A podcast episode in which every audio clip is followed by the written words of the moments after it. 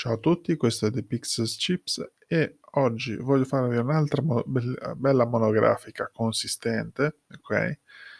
Eh, di quello che sono aziende o artisti eh, riguardo di quello che è il mondo della, della cultura pop e degli art toys. Di quello di oggi è, mettiamo così, un, un altro di quegli episodi sentiti, perché sono, rientrano in quelle categorie di cose avvenute, vissute, che ho visto crescere sotto le mani letteralmente, quindi eh, aver iniziato vedendo qualche disegno qua e là, qualche illustrazione qua e là, poi riuscendo a ottenere uno degli oggetti, vedendo che si evolve così tanto per diventare poi una roba letteralmente a scaffale ovunque e comunque e perfino sui diari per le scuole, per cui veramente sono felice a questo punto qua di dirvi che oggi vi parlo di Tokidoki, quindi questo brand, mettiamola così, che io continuo a dire che è un brand italiano, poi dato al mondo globale, eh, con questi richiami all'Oriente, ma che fa sempre riferimento a quello che è parte dell'italianità di uno dei suoi fondatori, che è Simone Legno. Detto questo, sigla e vediamo cosa, è, cosa c'è di molto interessante riguardo a questo, mettiamo così, brand, perché non voglio dire artista, perché brand. E spieghiamo dopo.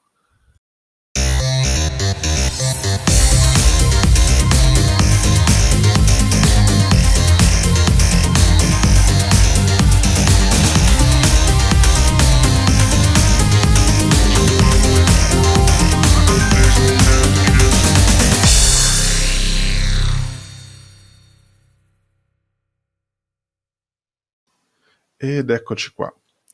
Ci ho messo un po' a trovare tutto quello che mi interessava di dirvi riguardo dell'argomento di questo episodio. Eh, è un argomento, mettiamo così, molto eh, sentito, come dicevo in apertura, perché continuo a dire che uno dei brand di art toys eh, più in voga e più diffusi a livello globale è anche un brand italiano perché mi dà adito a pensare che uh, anche da noi si possono fare gli art toys,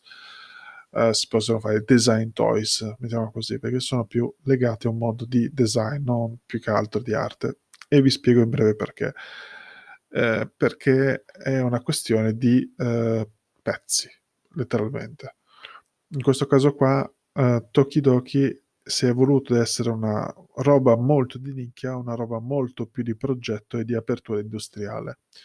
E quindi il suo brand si trova dappertutto, anche a scaffale.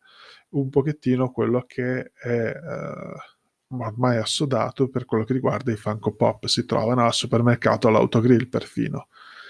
E Tokidoki alla stessa maniera è diventato un brand così consistente da permettersi di essere anche sui diari per le scuole. Quindi ha tutta una sua evoluzione per diventare di larghissima diffusione. Però prendiamo, eh, mettiamo così, la storia di quello che è il brand, nel senso che è un brand che Tokidoki ha un'origine giapponesizzata, mettiamo così, perché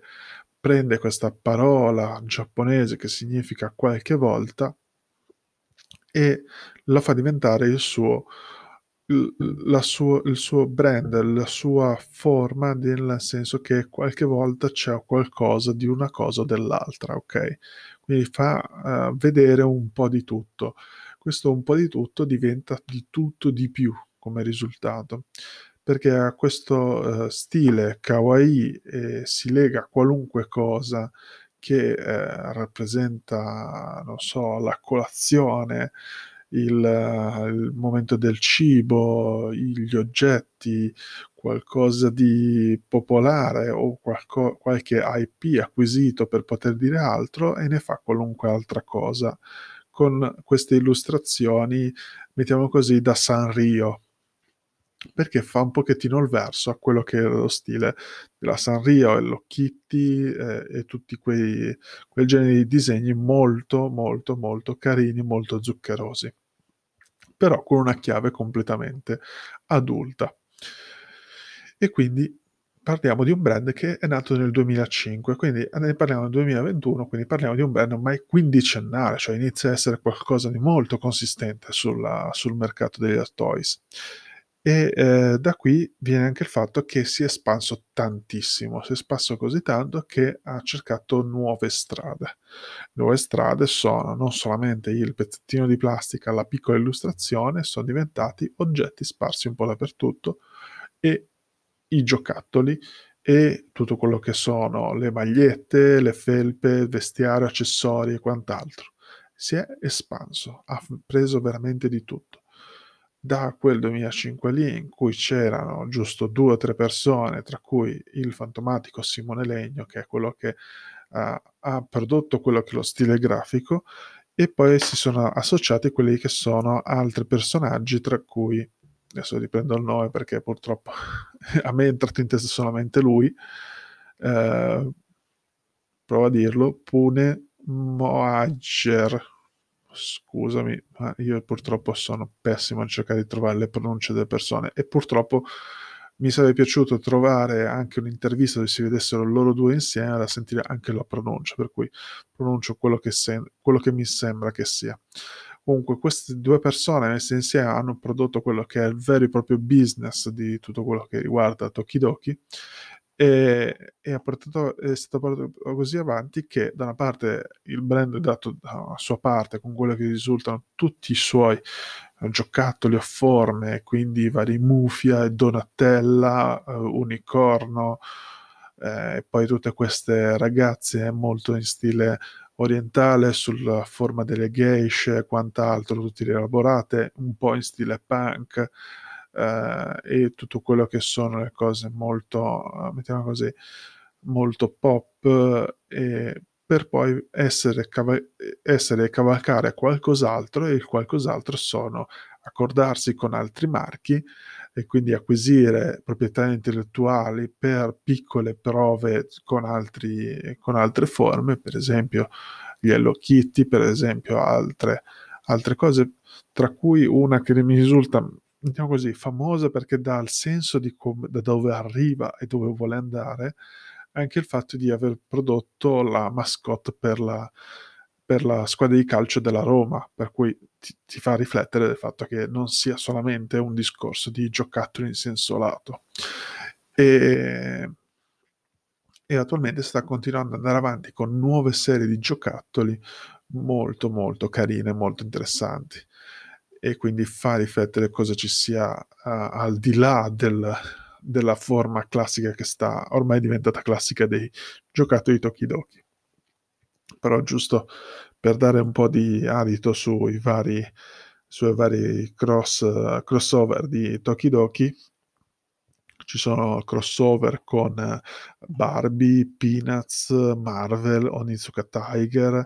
l'associazione di baseball americana, l'MLB, Overwatch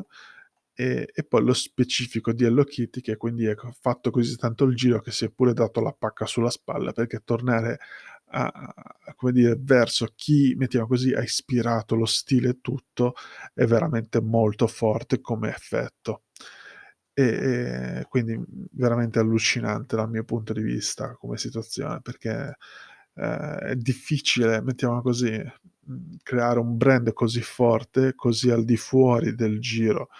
dei grossi marchi e arrivare dopo tanti anni a essere così forte da stare al passo con i grandi del mercato. E di recente c'è tutta una serie di giocattoli riguardo della colazione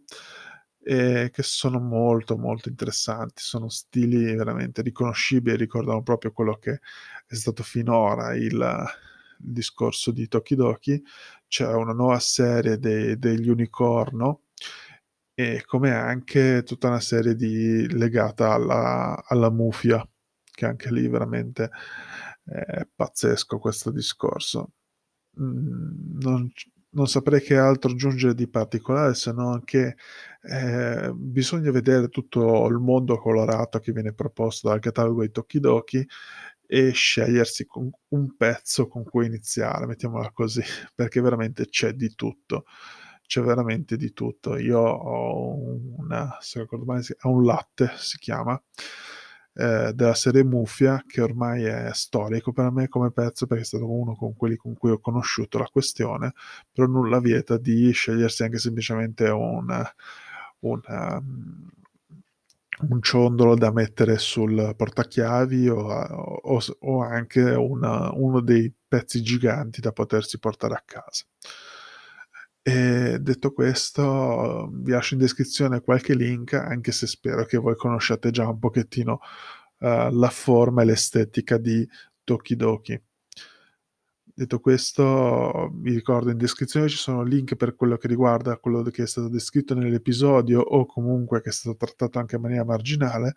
e tutto il resto fa, uh, fa fede a quelli che sono i link a tutti i social che riguardano il progetto dei Pixel Chips. Eh, come accennato in qualche episodio, sto facendo delle piccole chat vocali su Telegram in cui chiedo di partecipare lasciando il microfono aperto per quello che possono essere altre tematiche che riguardino o eh, mettiamo così la tecnica della stampa 3D scrittura digitale oppure argomenti legati alla cultura pop e gli art toys. Detto questo, vi saluto e alla prossima.